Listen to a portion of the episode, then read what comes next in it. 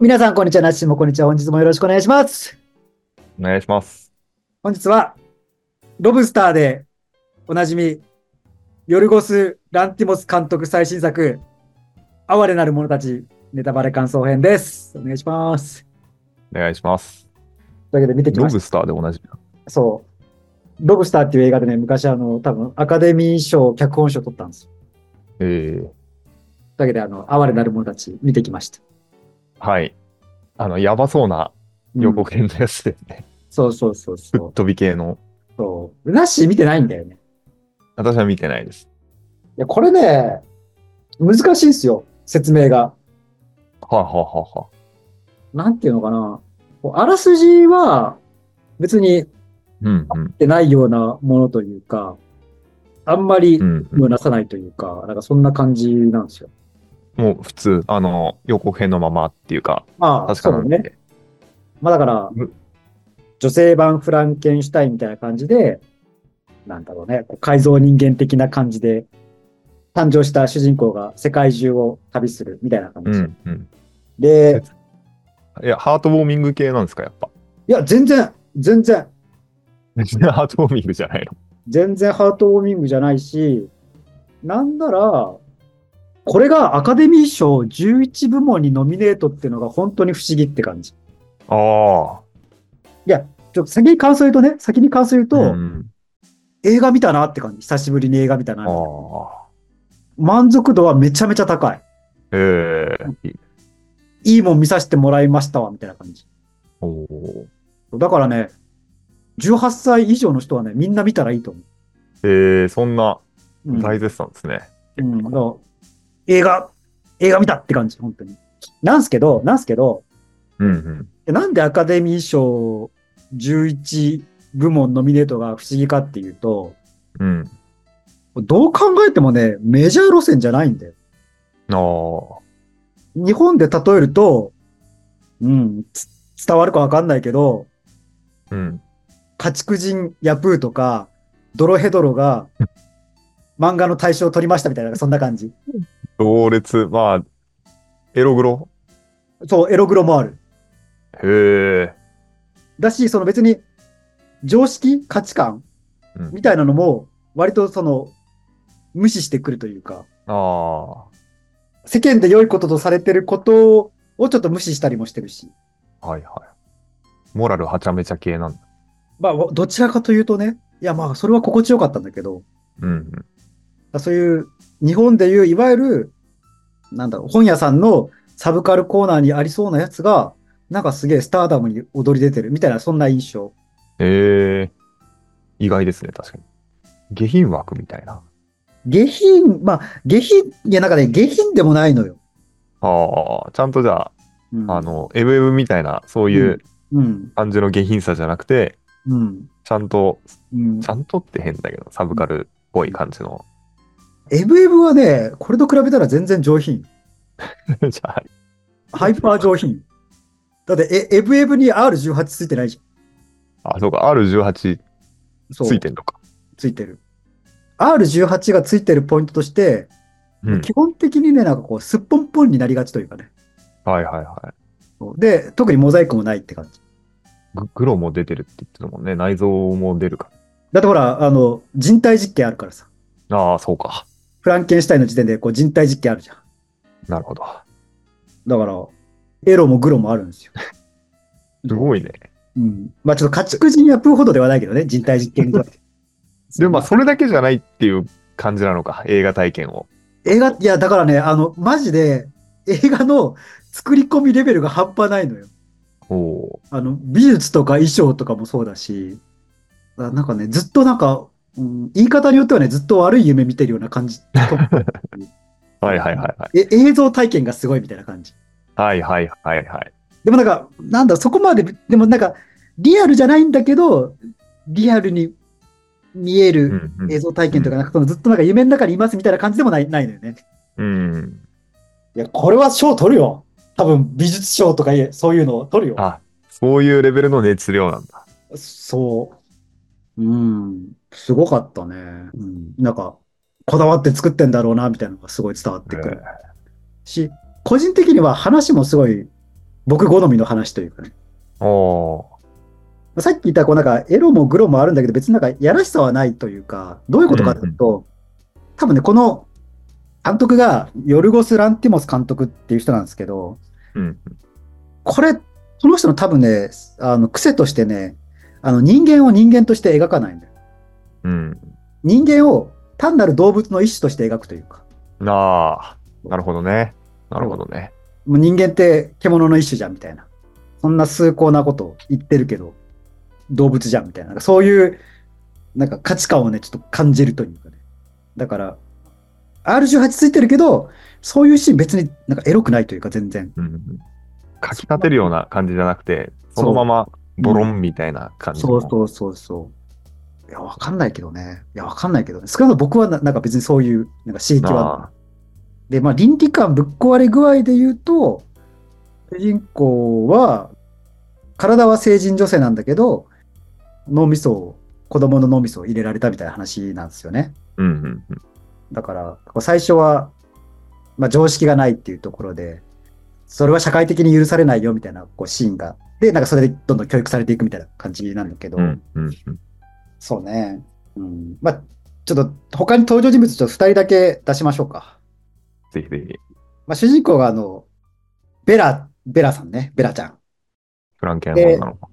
そう。で、その、そのフランケンシュタイン博士ポジションが、や役名的に言うと、ウィレム・デフォーさんっていう人なんだけど、多分、覚えらんないと思うんで、あの、スパイダーマンの敵役で出た時の名前でいきます。はい。グリーンゴブリンですよ。グリーンゴブリンの人。はいはいはいはい。なんか思い出すあの特徴的な顔じゃないですか。わかりますよ。で、このグリーンゴブリンとが、なんかこう、ね、ベラを守ってやんなきゃみたいな感じでこう大事に大事に育てるんだけど、うん。ある日ね、インクレ、まあ、ハルクよ、ハルクは、緑の怪うん人、うんうんうんハルクいるじゃないですか。まあ、中の人、役者さんが同じってことで、ハルクって呼びます。ハルクがたぶらかして、旅に出ちゃうのよ。うん。さらっハてルみクたはいちなょっとお金持ちだから、ちょっと豪華客船の旅みたいな感じで。はいはいはい。それはなんか、ベラがすくすく育っちゃって、ハルクを、ハルクの知性を超えちゃうのよえー、なるほど。だから、おアルジャーノに花束をかタイプかとか思いなはいがはら。いはいはいはいはい。面白そうね。でも、ベラとこうハルクはもう、旅行で、そのベラはもうなんか好奇心で動くの、基本的に。うん。なので、もうやりまくりみたいな感じ。うんうんうん。そこのなんか初めてその性的快感を覚えた時が、のシーンがあって、なんか、そのセリフね、ちょっとし若干痺れたんだけど、あの、うん、幸せになる方法を見つけたのみたいな感じ。すごいよ、これ。こう、私は幸せになる方法を発見したみたいな。あなたにもやってあげるっつって。やめなさいみたいな。そうプライベートフローを触っちゃいけませんみたいな感じのね。なるほど。いや、その、その見方があるかみたいなね。確かにね。要は、綺麗な眼で見たらそうなるのかみたいな。うん。で、なんか、みんな気持ちいいから、もっとこれやればいいのにみたいなね。で、私は幸せになりたいからやりますみたいな感じでもう、ひたすら、やりまくるみたいな感じなんで。で、あの、その船でやりまくってるシーンで、ようやくあの、映像がカラーになる。そう。こっからかみたいな感じのね。で、それまではずっと白黒なの。えー、おもろいね。そう。なんかこう、回想録を見てるかのような、なんかなる白ほど。黒で。まあ、それで、外に出たことによって、こう、いろんな気づきを得たりして、で、本を読むということを覚えたりとかして、こうどんどん社会常識とか知性というものを身につけていくんだけど、まあなんかその過程でこうなんかいかに自分がまあ恵まれた環境にいるかっていうことを気づいてしまい、うんうん。ハルクのお金全部人にあげちゃうみたいなね。はいはいはいはいはい。で、二人で一緒になんかパリに投げ出されるみたいな感じになるのよはいはい。で、お金を稼ぐために、まあいわゆるこう、娼婦の館みたいなところで働くんだけど、はい、面白いね。いいね。そう。で、その諸国の館もね、これなんか、いや、なんとも言えない、なんかシーンなんだよね。やばやばやいばや、やばなんだろうね。いや、だからほら、まあ、まあ、起きることは想像できるじゃん。どういうことが起きるかっていう。通常の召喚そはう。通常なんだ。そう。でも、その中に、なんか、彼女なりの、ベラなりの、なんかこう、喜びを見つけていくんだよね。あいや、例えばなんかその、仕事をする前に、ちょっと会話をしましょうみたいな。あなたの昔の話聞かせてくださいみたいな。あ。はいはいはでも、お礼として私は、なんか、ちょっとギャ、ギャグを披露しますみたいな。冗談い。はな言るわほないど。感じで。 なんかね、あのシーンとかすごいなんか、あーあー、なんか、あ、要は、恋だけでつながりたいわけじゃなくて、なんか心と心を通わしたいんだな、みたいな感じのなるね、ほどね。すごいいいシーンだったんですよ。で、まあ、お金稼いであげて、ハルクを、 あの、返そうとしてあげるたりとかね、そういうのするんだけうど。んうんで、ハルクはハルクで、なんか最初は、なんか、いや、俺に本気になっちゃいけないぜみたいなこと言ってんだけど、なんか途中かうら逆に本気になっちゃって、うん。うんうん君がいないとダメだみたいな感じになったりして、うんねめちゃくちゃ面白そうだね。確かに話聞いてると。いや、めちゃめちゃ面白いよ。だから、ちょっと今、肝心なこと、あのネタバレ感想編とか言いながら、今日あんまりね、肝心なとこ行ってないもん。ああ、見てほしいから。そう。だし、まあ最初にね、さっき言ったように、舞台とか、その衣装とか、まあ映像がすごいみたいな話したじゃん。うんうん。これは人の話聞いても分かんないからね、見ないと。確かにね。確かに。で、これね、多分ね、2時間20分ぐらいの映画だと思う。ああ、ほどほどのですね。まあ、決して短くはないじゃん。うん。あそうね、142分だから2時間20分ぐらい。うんうん。あのね、体感ね、1時間ぐらい。すごいね。うん あっという間に終わったって感じ。すごい。いろいろ。いや、面白いね。ちょっと個人的に好きなシーンを言うとね、うんうんあの、こう、グリーンモンスターがお父さんみたいな話したじゃん。うん。うんうんうんうん。で、そのグリーンモンスターがね、うんなんか最こ初び最初はうんすげえ反対するのよ。いや外ので外の世界は危険だから出ちゃダメだみたいな感じで。うでんもある瞬間ね、なんか容認するのよ。うんうん。まあいいよ、もうい行きたいなら行っていいよみたいな感じでなるんだけど、で、かつ、まあきっと今、 今頃外の世界でなんかやりまくってんだろうなみたいなことも、あのお思うんだけど、なんかそれに対してうん、マジで感情を揺さぶられてないように見えるんだよね。っていうのも、えいや、俺は科学者だから、もう科学に感情はいらないと。科学者、俺は科学者だから、もう論理で考えるみたいな。みたいな、なんかそういうシーンがあって、まあもう一人ね、あの助手みたいな人となんかこう、ベラを、ベラの、ベラから来る手紙を待ったりみたいなシーンがあるんだけど、二人とーうも、んうん自分たちにとっては、まあ大事なベラちゃんに、が、今大変なことな、とんでもないことになってんだろうなってのは分かってんだけど、なんかすげえ冷静にね、なんか 落ち着いて、いや、大変そうだねみたいな、そんな感じで落ち着いてんのよ。そのシーンがね、個人的にすごい刺さったというか、うわあ、えー全いいいいな、みたいな感じの。い話聞いてるだけじゃ、ちょっと正直全然ピンとこないです。や、これはね、これは見ないとわかんないのよ。まあね、これは面白いですよ。いや、これはね、ちょっとなし見てほしいんで、おすすめです。正直、今年入ってみた映画で一番面白い、今のとこおおー。そうか。でも相当な高評価だね。本当に。聞くと。ろ。そうね。で、ちょっとこう、うんうんうんうん。見方によっては、フェミニズム映画に見れなくもないんだけど、うんうんまあ要はなんか女性の自立みたいな感じのうん。うんところもあるじゃん。うんうんだけど、個人的にはね、ちょっと男女逆にして考えてみたのよ。うん。まあ、召喚みたいなところは、まあ、男子になったらまあ無理かもしれないけど、まあ、こ工事現場であの日日雇いで毎日一生懸命働きましたに帰ればもう別に成立するじゃん。うんうん。男女をひっくり返しても、この映画成立するなと思ったの、自分の中でうは。っんうんて考えたら、いや、別にじゃあフェミニズム映画じゃないなと思ったんだよね。うんうん。なるほどね。そうなんかそういう見方はできるけど、なんかそれよりももっと、やっぱ一教育者としては、もう教育映画なんです。子育て映画なんですよ。でも見せ、見せられないけどって感じ。そうでもその要素をちょっとさっきの話から感じてほしかったんだけど、要は外の世界に出たいっていう自分が、自分の、まあ、子供みたいなものをさ、あの、出してあげるかどうかって、すごい子育て要素ない。うん。あるね。タイミングと姿勢と。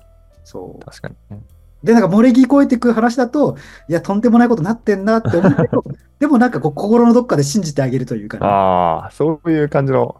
そう。なるほどね。うんって考えたら、これめちゃめちゃ教育映画、子育て映画じゃんと思って。それが多分、下がったポイントかもしれない、自分にとうって、んうんうん。だからね、非常に広い切り口があるんですよね。女性の自立みたいな見方もできるし、子育て映画っていう見方もできるし、まあ、普通になんか、アングラ、エログロ映画と見ることもできるわけですよ。うんうん。すごい多層的なんですよね。これ面はね、白そうっすね。面白面そう。白いですよ。期待にたがわぬ出来だったなって感じ。で、あの、ちなみに。あどうぞはいはい。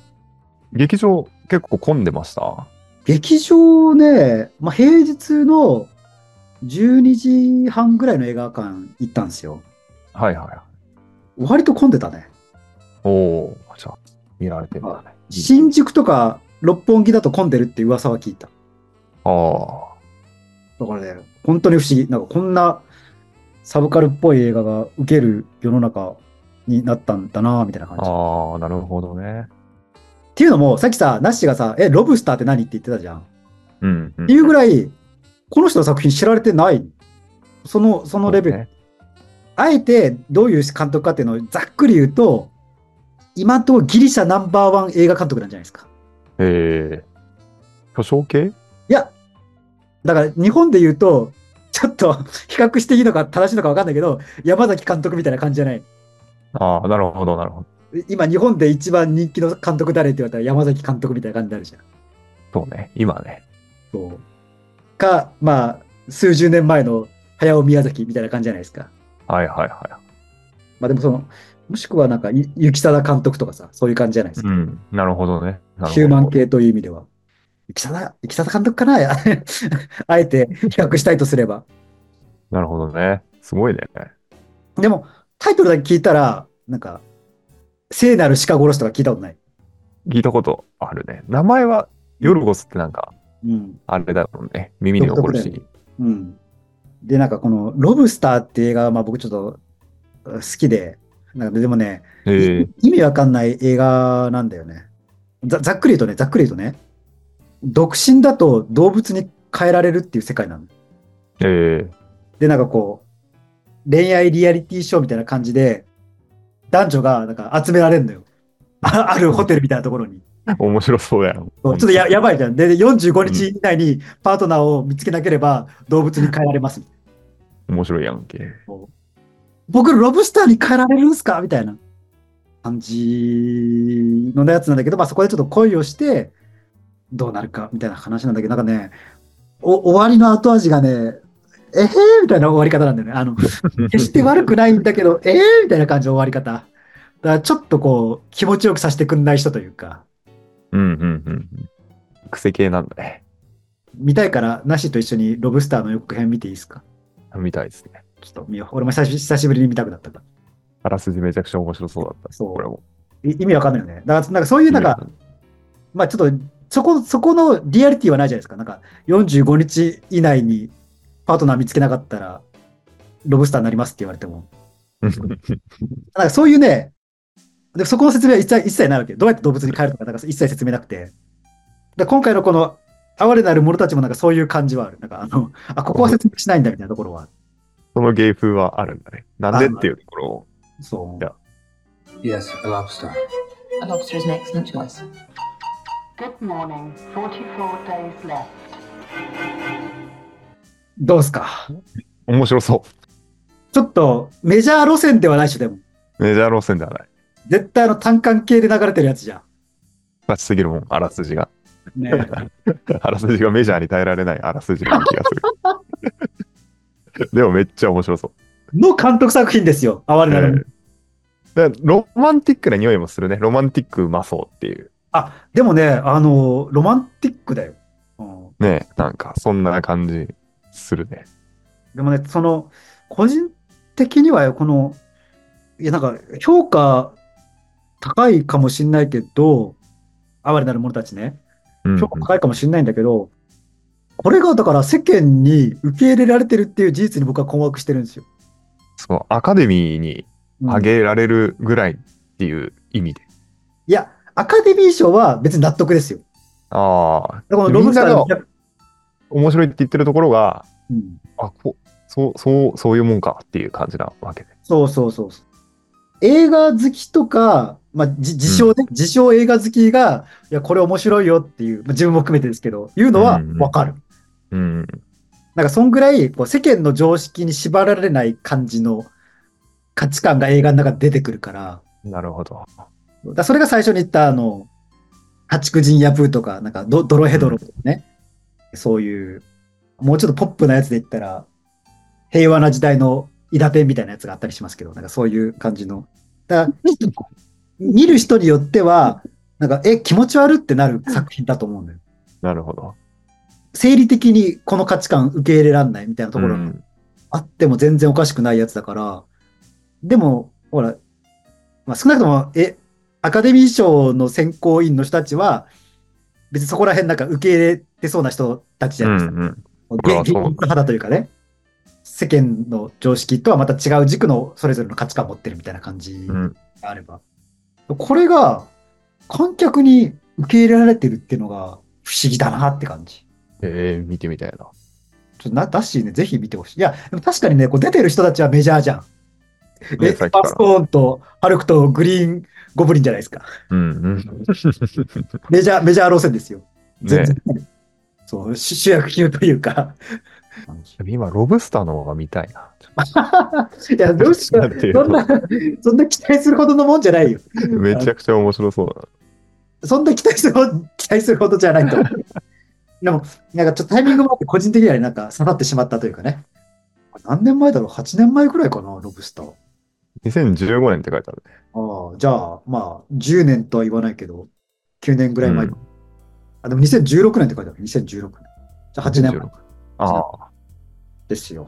そうね。だからそこに困惑してるって感じ。あ、でもどうなんだろうちょっと、どっかの、この評価はいいのか悪いのか。あーでもなんか、星5は少ない感じだね、ちょっと今。評価見てるけど。だから星4は多いけど、星5が少ないっていうね、もうめ珍しいパターンじゃないですか。確かに。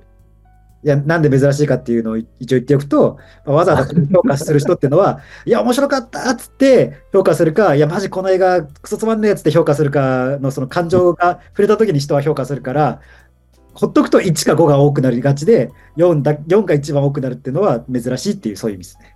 いや、不思議だ。だから多分、5が少ないってことは4より褒めきれない何かがあるんだと思うんですよ。うん。そこそれをこそれのが、そこを超えてはいけないみたいな感じのね。やっぱそうか。なるほどね。ちょっとこれが一番好きな映画ですって言ったら、おおみたいな感じになる。それはある。そう。そう。じゃあ、って思われるぐらいだったら、一番好きな映画は何って言われて、君の名はって言ってた方が無難なん ですよ。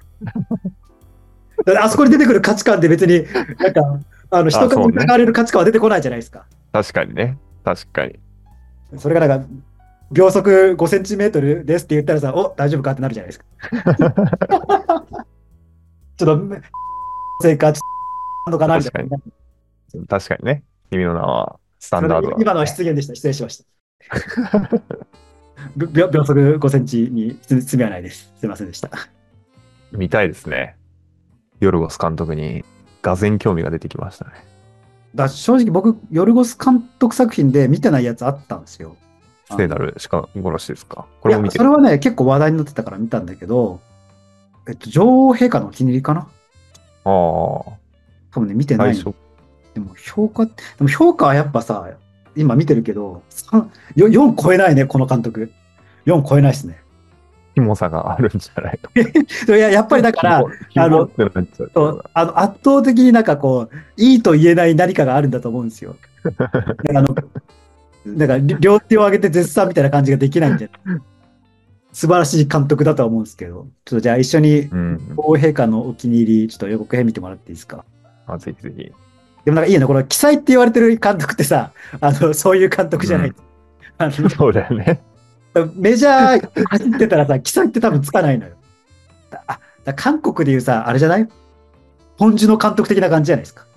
あああー。確かに面白いんだけど、うんここどういうことなんだろううんみたいな、謎が残るというか、 いや、わかんない。もう褒めすぎなのかなちょっとわかんないな。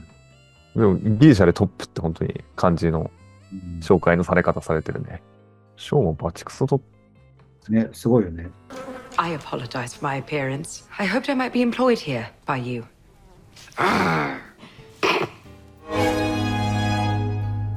がっつり歴史ものっぽいじゃないですか。ねえ毛色が違うようにね、思うけど。ただあの、一つ気づいたのは、ヒロイン、映画またいで使いがちなところじゃないですか。うん。惚れ込むタイプなのかもね。ね、さっきのロブスターのヒロインが今回も出てたしね。で、ここで出てたエマ・ストーンが、あの今回もね。こうこん今回出てるしね。どうですかちょっと見たくなりました。見たくなりましたね。多分見に行くと思うな。そうね。うん。これどういう人におすすめかなって思ったら、うん。普通の映画に飽きてきた人とか、うん。うん社会常識みたいなのに疲れたタイミングとか、そういう人はなんか見たら面白いんじゃないかなと思うし、で正直僕ね、もう一回見たいと思ってるの。ちょっとおーおっていうぐらいやっぱ映像の力がすごかったから、で、体感1時間ってことはなんか多分見落としてるところもあるわけよ。ー。うんうん。で考えるとなんか全然もう一回見見たいなってちょっと思って。いや、いいよ、なんか本当に人の醜悪なところが出てるのが、このなんかサブカルっぽいところの魅力かなと。うんうん多分、善悪とか性悪というか、そういうのうんうんを超えた先の何かみたいなところなのよ。要はなんかいいとか悪いとかを、そういう評価をせずに、ただ怒ってることを受け止めるっていうのがなんかこの映画の中で描かれてて、で、それが多分その、グリーンゴブリンの言う科学的に見るじゃないけど、あでもー科学者は別にそこになんか評価しないじゃん。いいとか悪いとか。うんうんうんただこういう現象が起こりましたみたいな感じでこう受け止めると思うんだけど、なんかね、その空気感がね、今何かとさ、言いがちじゃん。それ、これはいい、これは悪いとか、いいやつ悪いやつ、うんそれはいかがなものかみたいなのがこう、社会にはびこってるじゃないですか。うんうんそれを一まあ旦ねなんか、お置いておけるというか、うんうんそうじゃなくてなんか単なる現象として捉えようぜ。なんかそこでなんかいいとか悪いとかでこう、わめいてる方がなんか、滑稽なんじゃないみたいな感じというか。うん。面白そうね。本当にさっきから見たかったな。見ましょう。 まあ、ねあの、よなんだっけ、よ夜明けの後でいいですか夜明けのすべて。夜明けのすべてか。そうなんか夜明けって言うと、なんかよ夜明けつ告げるルーの歌がいつも出てきちゃうんですよ。出てこない。出てこない。夜明けといえばみたいな。じゃあ、いいじゃないですか。今日はなんかそんな決定的なネタバレしてない感じがするよね。する、するよ。確かに。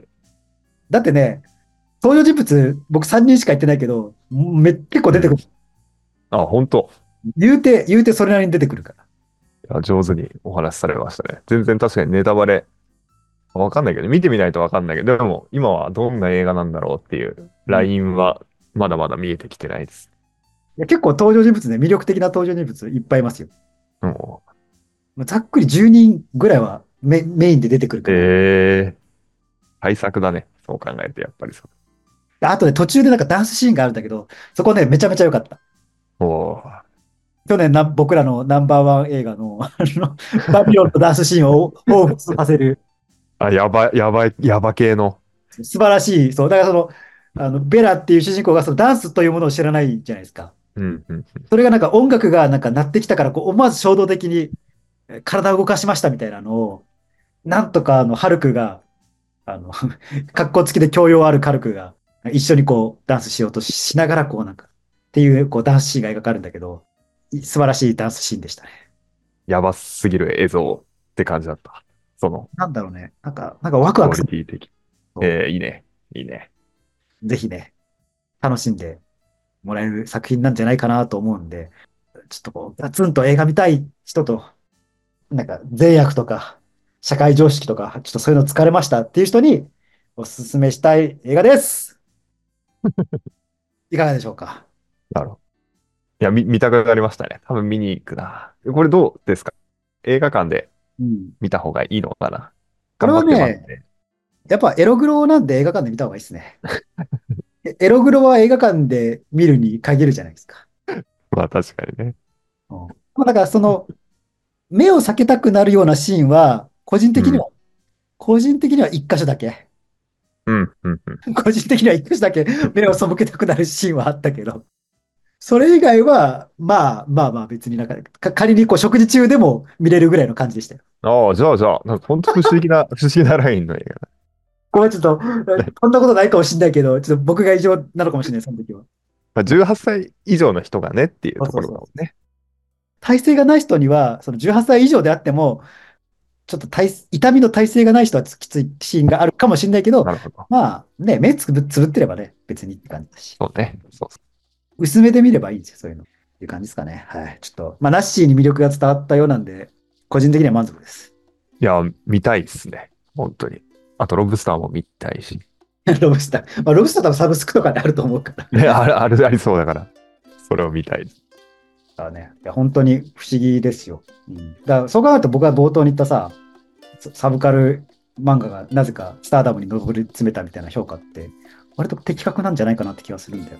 だから、うんまあ、見に行く、もしね、見たいと思った人も、なんか、こうメジャー作品、いつも映画館で見てるメジャー作品を見るのとは、ちょっと違う心構えで、なんか、見にうん。